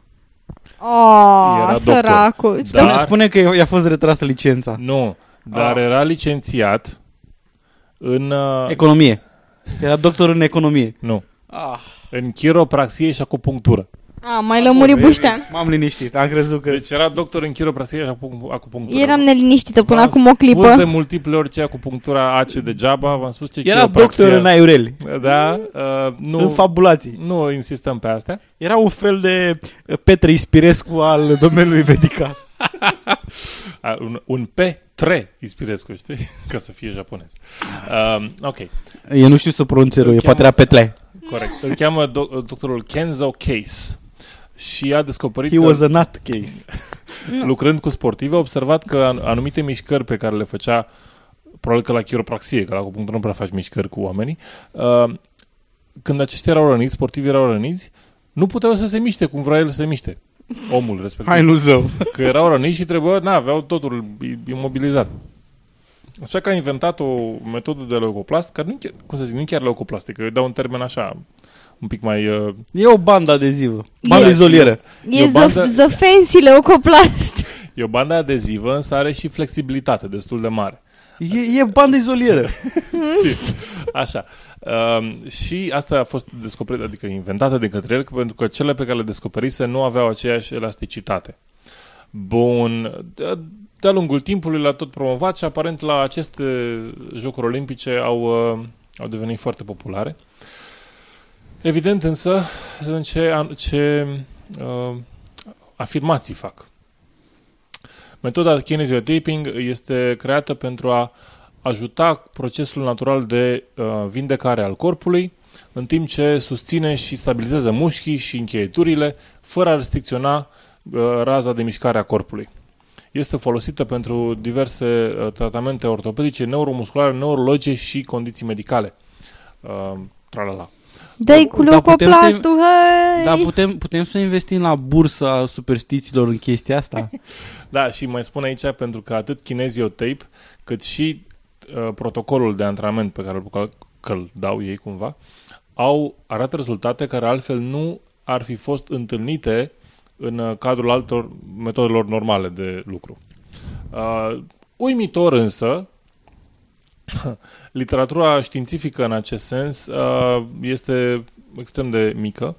Există un meta-review însă, uh, care spune că există puține dovezi pentru a susține folosirea kinesiotape a, în locul altor metode de, uh, de bandă, de legat cu bandă elastică, să zic așa, uh, pentru a preveni bă, rănile, rănirile în sport.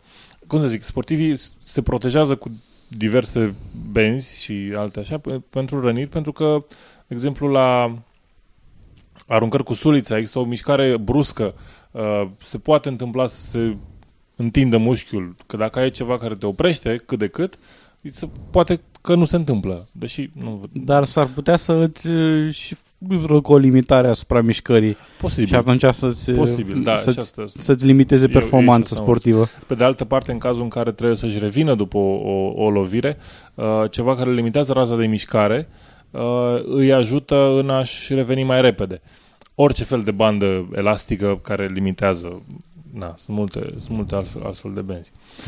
Um, la fel, alte studii spun că nu e nicio diferență esențială între aplicarea kineziotape sau uh, alte, alte tipuri de bandă elastică și n-au schimbat în niciun fel uh, funcțiile, uh, echilibrul postural, uh, dacă s-a mișcat genunchiul suficient de bine uh, sau activitatea electromiografică uh, al, mușchiului, al, al anumitor mușchi.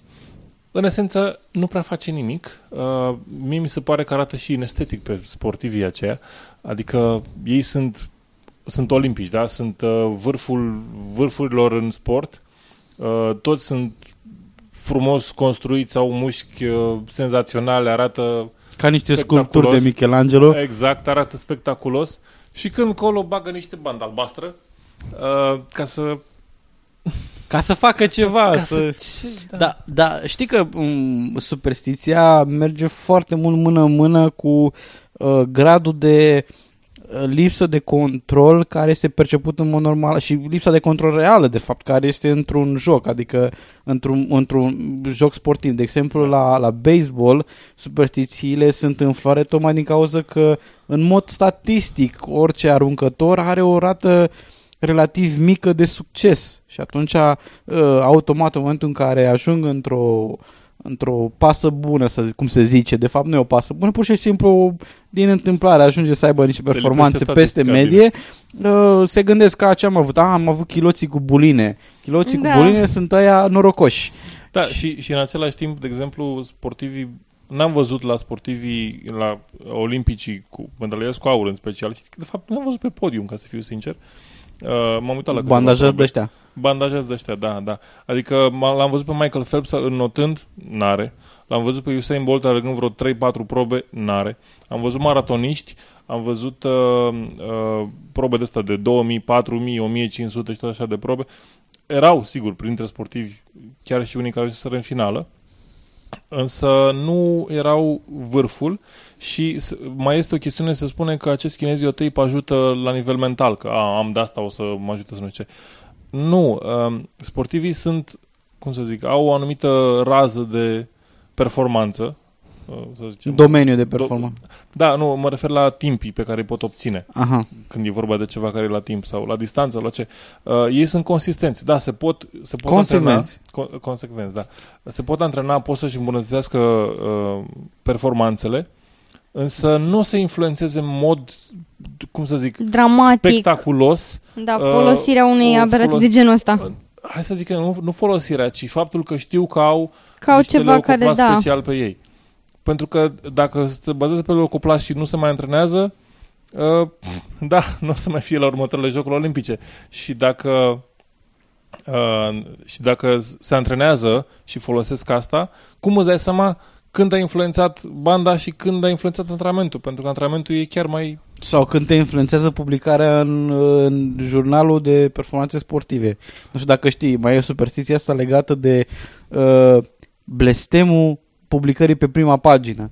Uh, Sports Illustrated. da, pe Sports Illustrated sau așa, sunt sportivi care ajung să fie, din cauza performanței dintr-un anumit sezon extraordinare, sunt publicați pe prima pagină și mulți dintre ei fug să fie publicați pe prima pagină pentru că cred în, în blestem. superstiția că e un blestem. Dacă apar pe prima pagină, următorul sezon va fi mult mai slab. Problema este că aici intervine ceea ce se numește regression to the mean, adică regresia la medie. Pentru că la un moment dat cineva are o performanță mare și automat aia a fost, să zicem, la o extremă a performanței lui și, în mod normal, revine la media la care performează în mod normal. Și nu e nimic, nicio superstiție la mijloc, dar asta este. Uh, poate că aflăm niște lucruri uh, despre alte superstiții, despre astfel de lucruri sau poate se relaxează sportivii pe, pe un pat de jad. Da, da, da, dacă nu vă ajută kinesiotip, dacă simțiți că nu e pentru voi, atunci puteți să uh, vă relaxați cu patul de jad. Mi-a plăcut la nebunie, v-am spus, cum am spus la început, asta este un subiect clasic în stilul nostru vechi de podcast, să găsim prostii să râdem de ele. Um, am, am văzut această aberație, după cum am spus, pe un, un panou publicitar chiar în centrul Bucureștiului, deci într-o zonă bine plasată și odată ce am intrat pe site am înțeles foarte repede de ce era bine într-o zonă de bine plasată, pentru că un, uh, un da, reacția lui Ovidiu nu o puteți vedea acum, dar tocmai a văzut prețul patului de jad. Uh, ni se explică pe respectivul site unde au numeroase produse, deci nu, este, nu sunt numai produse pe bază de jad sau numai cu pietre care se intre în oase în timp ce dormi. Uh, ni se spune că jadul este un tip de mineral natural cu o istorie îndelungată în China, căci mineralele sunt cea mai caracteristică componentă a medicinei tradiționale chineze. Dacă vă e dificil să înțelegeți acest uh, lexic, nu vă faceți griji, e pronunția defectuoasă. Uh, Practicienii medicinei tradiționale chineze cred că jadul te poate proteja împotriva relelor. Stai așa. Cred că jadul? Da. Adică nu sunt siguri? Stai un pic. Nu, nu. Nu, nu avea idei preconcepute că ajungem acolo imediat. Ok. Te menține tânăr și frumos și te calmează. Jadul aduce bucurie și longevitate dacă e purtat des sau folosit. Și după aia avem o secțiune de studii clinice. M-am tăvălit pe jos de râs din ce înțeleg oamenii ăștia în studii clinice. La studii clinice... uh, Mărturii. nu apar studii clinice decât despre terapia cu raze infraroșii. Care, care e o chestie măsurabilă. Stai, nu, nu, nu, stai un pic, care de fapt este un document de pe uh, Reddit sau, mă rog, un alt site din ăsta unde se pot uploada documente de șapte pagini cu logo-ul lor pe sus pus. În care ni se explică despre studii clinice așa generic care au Studiile fost astea clinice, făcute. cum să vă explicăm noi. Da. Nu prea pot să ex- explice în detaliu cum... Dar las că vă explicăm noi. Da. Așa, deci asta înțeleg ei prin studii clinice, un document de șapte, adică cititorii prea prost ca să percepe respectivele studii clinice pe care ei le au și le țin acolo în secret, așa că ei o să facă o, o, con- o, o variantă concentrată a acestor studii Da, există clinice. chestia anumită abstract și concluzie în lucrări. Adică atunci când, eu știu, te depășește matematica, statistica, uh, fizica, ce e pe acolo, e, e de înțeles, dar Edi, totuși... abstractul este dă-ne 2750 de euro. Da, prețul Și patului. concluzia este, hai Concluzia fraiere, este, dă! Fac o fraiere.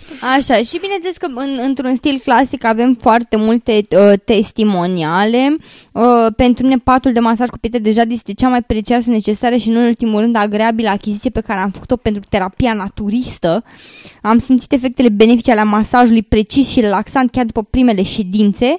Uh, Este Cu foarte po- nespecific. cu Adică poezi- nu, mi-a- avem nu po- m-a vindecat pe mine câinele și pisica și toată familia de, nu știu, de pagnee sau ceva? Păi stai un pic. Eu și soțul meu am urmat ședințe de tratament cu aparate de cu pietre de jad, con- constatând o bună- îmbunătățire substanțială a sănii- să- stării de sănătate, fiind și doi oameni de vârstă înaintată. Asta e Ce? Ce? și mai vag. Nu, dar ce trebuie mai clar de atâta? Deci doi oameni de vârstă mai înaintată au simțit o îmbunătățire substanțială a stării de sănătate. Te rog, ești ridicol, nu știu ce mai vrei. Așa. Așa, Ah. a, a, a, am, Și am, până am o și- mică rugăminte, până și dacă se poate un grup de testimonialele control, Hmm? dacă se poate un grup de control, Păi, niște măsurări obiective, dacă se poate, păi uite, avem și un... o O, administrare randomizată, avem, dacă se poate. avem și o fetiță de 13 ani. Ce-ți poate trebui mai mult decât o, o mărturie a unei fetițe de 13 ani? Avem, atunci avem deja un, un grup de studiu larg, cu- sunt trei persoane. Da, Ia, Da. lasă-mă să ghicesc, o mărturie. Tot mărturie, nu? da, logic e Ah, tot și, mărturie. ce, și ce spune? Ne spune că a dus o mama și că s-a simțit foarte relaxat după ce a dus o mămică la patul de jad. Mă abțin, Bă, ce naiba să fie în regulă tine la 13 ani? mă, mă, mă abțin să spun că ar trebui autoritățile române să intervină în acest caz, să ia copilul să-l plase într-o familie unde are ce, de învățat ceva util. Mă rog, Te îmi- abții să spui asta. da, m-am abținut să spun asta. Asta e Așa. Așa. abținându-se. Da. și, mă rog, ni se, Nu vreau să știu cum e când nu te abții. ni se spune că pentru patul masaj automat cu pietre geme, jad și infraroșii, Stai, please. cine geme exact? geme patul pentru tine. Geme portofelul. tu o să fii atât de satisfăcut și de relaxat încât nici măcar să gem nu o să mai poți. Atunci trebuie să geamă patul pentru tine. Are boxe inclusă. Și, sau, sau mai există varianta ca după ce ai dat 2750 de euro să nici nu mai ai aer în tine să gemi. Să gemi. Așa. Și ni se spune că ni se dă și în șase rate fără dobândă. Deci asta este să, să combin un pic de Te rog frumos să repeți suma. 2750 de euro. Uh, asta înainte de guvernul Ponta sau... Și ni se spune aici nu numai că bă, acest uh, pat are cu gema, este piatra în stare crudă, în stare naturală, deci ni se dă piatră de piatră, nu așa orice fel de piatră de pe marginea Cum drumului, era- cum era preparată și Cam atinsă așa de cum mâna era pe omului. plajă în Croația. Exact. Așa, dar mai avem și multe alte produse cu turmalină, cu temir ce, ni se explică că ni generează biocurent, ion negativi, adică e, e aici o ata- atâta știință adunată la un Dacă, loc. dacă în, în timp ce stai pe patul de jad nu îți vine în gură și un pic de suc cu, to- cu taurină, tot n-ai făcut nimic. Stați un pic și trebuie, trebuie Măcar să fie niște termeni, adică Stați un pic. Și trebuie să ni se mai pune și un anunț aici, e un anunț pe site. Atenție la contrafaceri. Produse cu pietre de jad, Casa Jad, sunt singurele produse din România cu certificat de autenticitate pentru pietrele de jad. Că Produsele Casa Jad sunt singurele care folosesc piatra de jad crudă, naturală, finisată, pentru ca dumneavoastră să vă bucurați de veritabile efecte pentru sănătate. Aproape toate celelalte produse existente pe piață sunt realizate din pulbere de jad, din praf de jad. De acolo și culoarea uniformă așa ziselor pietre de jad. Așa zise. Deci este, este nu numai că avem parte de, de, de un, um, cum să zic eu, de, de un tratament performant, unic, nemai întâlnit, mai avem și un pic de conflict, așa, o intrigă pe piața pietrelor de jad. Și- Și... Da, dar oare Da, astea, dar- astea Dar cel mai- false sunt mai ieftine? Hmm? Astea false sunt mai Pe ieftine? logic sunt mai ieftine, 2750, pentru ce cred, cred că îți cere atâția mii de euro. Mă rog, ideea este că uh, puteți să alegeți și niște centuri care să vă ajute la, la slăbit. Da, N-am da. înțeles exact cum infraroșiile și turmalina vă ajută la slăbit, dar trebuie să vă spun într-un final, ca, ca ultimă chestie, pentru că mi s-a părut extraordinar, că există și o saltea cu pietre. Deci vă jur, nu, Da, nu stai- glumesc. Stai, stai puțin, dar da, jadul în sine, ziceau că ăia sunt, au o formă uniformă, uh, au o, un aspect Da, da, uniform, da. că e făcut din praf de jad. Da, da. Unul la mână, întrebare. Cum faci din praf de jad înapoi piatră? O, o pui pe altă piatră. Pui praful de jad pe altă piatră și o declar plată- piatră de jad. Completă. Și doi la mână, jadul m, prin natura lui e de regulă destul de uniform. Din când în când mai are cât o dungă pe el, dar nu e o, nu e o piatră care să aibă, uh, eu știu, uh, niște formațiuni de dimensiuni vizibile, mari. Stai, stai un pic, tu, tu, nu neuniforme. ești, tu nu ești specialist în piața pietrelor de jad, asta este clar, da? Deci te rog frumos, nu comenta despre Nu aceste- cumva, poate nu e un jad care este compusă din silicat de Stai, aluminiu Stai, stai un pic, stai un pic. și de m- calciu și magneziu. Deci lasă, nu contează chestia asta. Oricum, tu, tu, tu realizezi ce spun ăștia că în pad de relaxare în care pietrele deja dau o putere mistică chineză, nu? What? Bun, mă rog, trecem peste această ironie. Să pună un chinez sub patul saltea Da, ca ar să fi te mult mai, maseze. mult mai bine, da. Dar trebuie să vă spun, pentru că asta mi s-a părut extraordinar. Deci, dintre toate produsele cu jad și non-jad și infraroșii și ioni non-ionizați și așa mai departe, saltea cu turmalină mi s-a părut cea mai grozavă dintre toate. Este saltea de 45 de centimetri pe 95 de centimetri, care ar trebui concepută special pentru somn și împotriva insomnilor.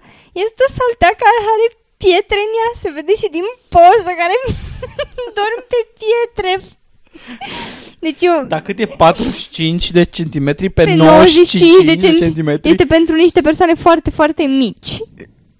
Aia, pentru copii, pentru ce? Până cam jumătate din mine, adică nici care jumătate să o pun la... Nu, nu, nu, e mai mult, de, e mai puțin de Mai jumătate puțin de din tine. jumate. Da, da o, mult mai puțin Deci, de jumătate. E 95 lungime, nu e Da, nici da. măcar un metru. Nu, nu pot să vă spun cât are, are și o sursă de căldură ca să te încălzească așa noaptea, ceea ce pe vreme de vară mai Are ales pernă acum la- electrică. Hmm? Are pernă electrică.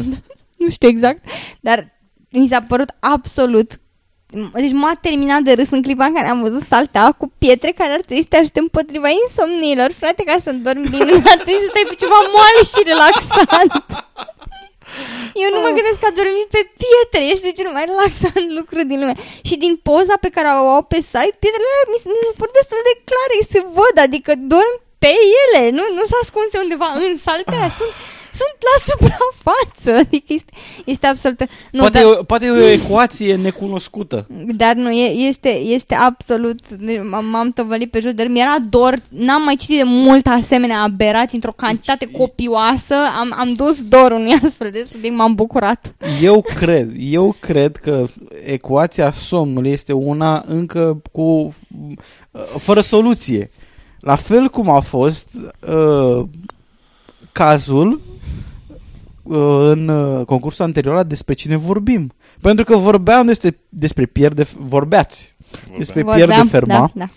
și câștigătorul este Morar Eduard, care este contrar anunțurilor inițiale care am avut al doilea câștigător dublu la concursul nostru. Felicitări Bravo, Eduard. felicitări, Bravo, faimă, faimă, glorie! Ui, E 2 la 2 acum pentru bravo! câștigătorii dubli. Așa că restul Bravo! ascultătorilor, puneți-vă pe treabă, ăștia doi au luat înainte, dați-le la joale, puneți-le niște bandă adezivă, lipiți, lipiți-le Lip- picioarele unele Nu la le alții. dați, dacă le pun bani de zi, poate au mai mult succes. Deci nu, nu știi niciodată. Dar poate le limitează performanța. Corect. Bravo, Asta e Eduard, adevărat. bravo, Eduard. Bravo, bravo. Da. O altă variantă ar fi să le trimită câte o plantă din aia insectivoră cu numele lui Attenborough.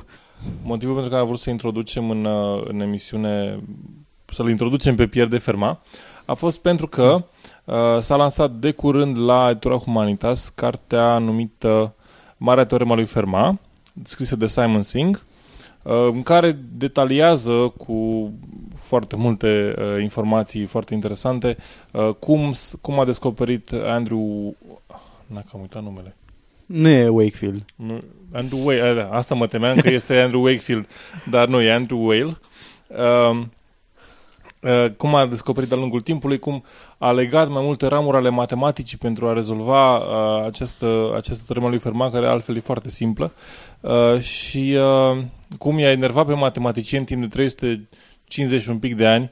Uh, Asta e o altă metodă de a deveni nemuritor. da, da.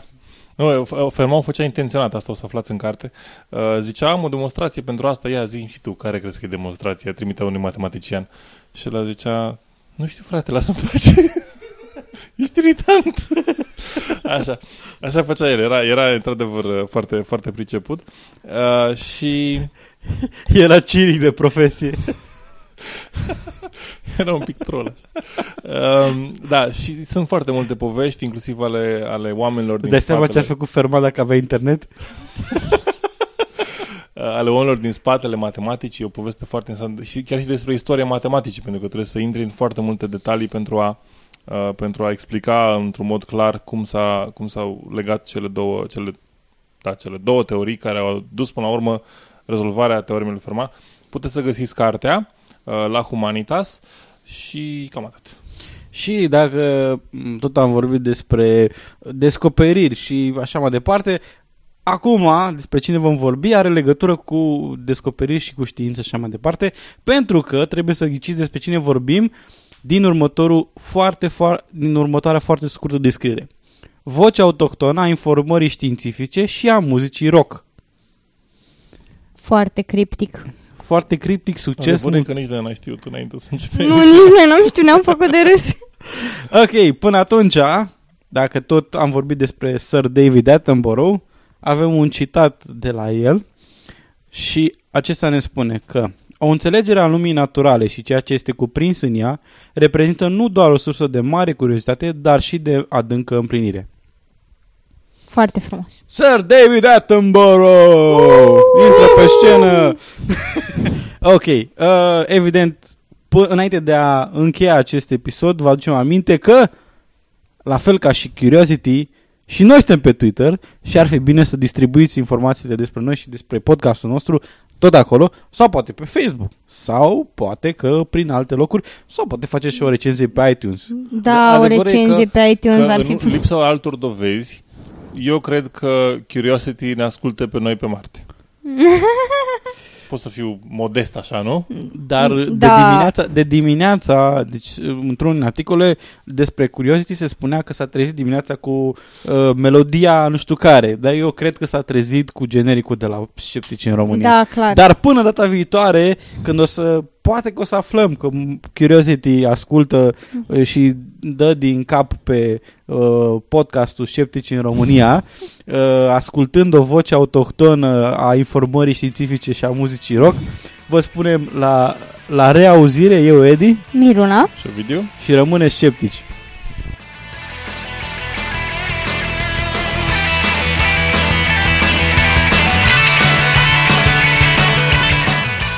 Ați ascultat Sceptici în România. Tema muzicală este melodia Graveyard a formației Liquid Kitchen, oferită sub licență Creative Commons.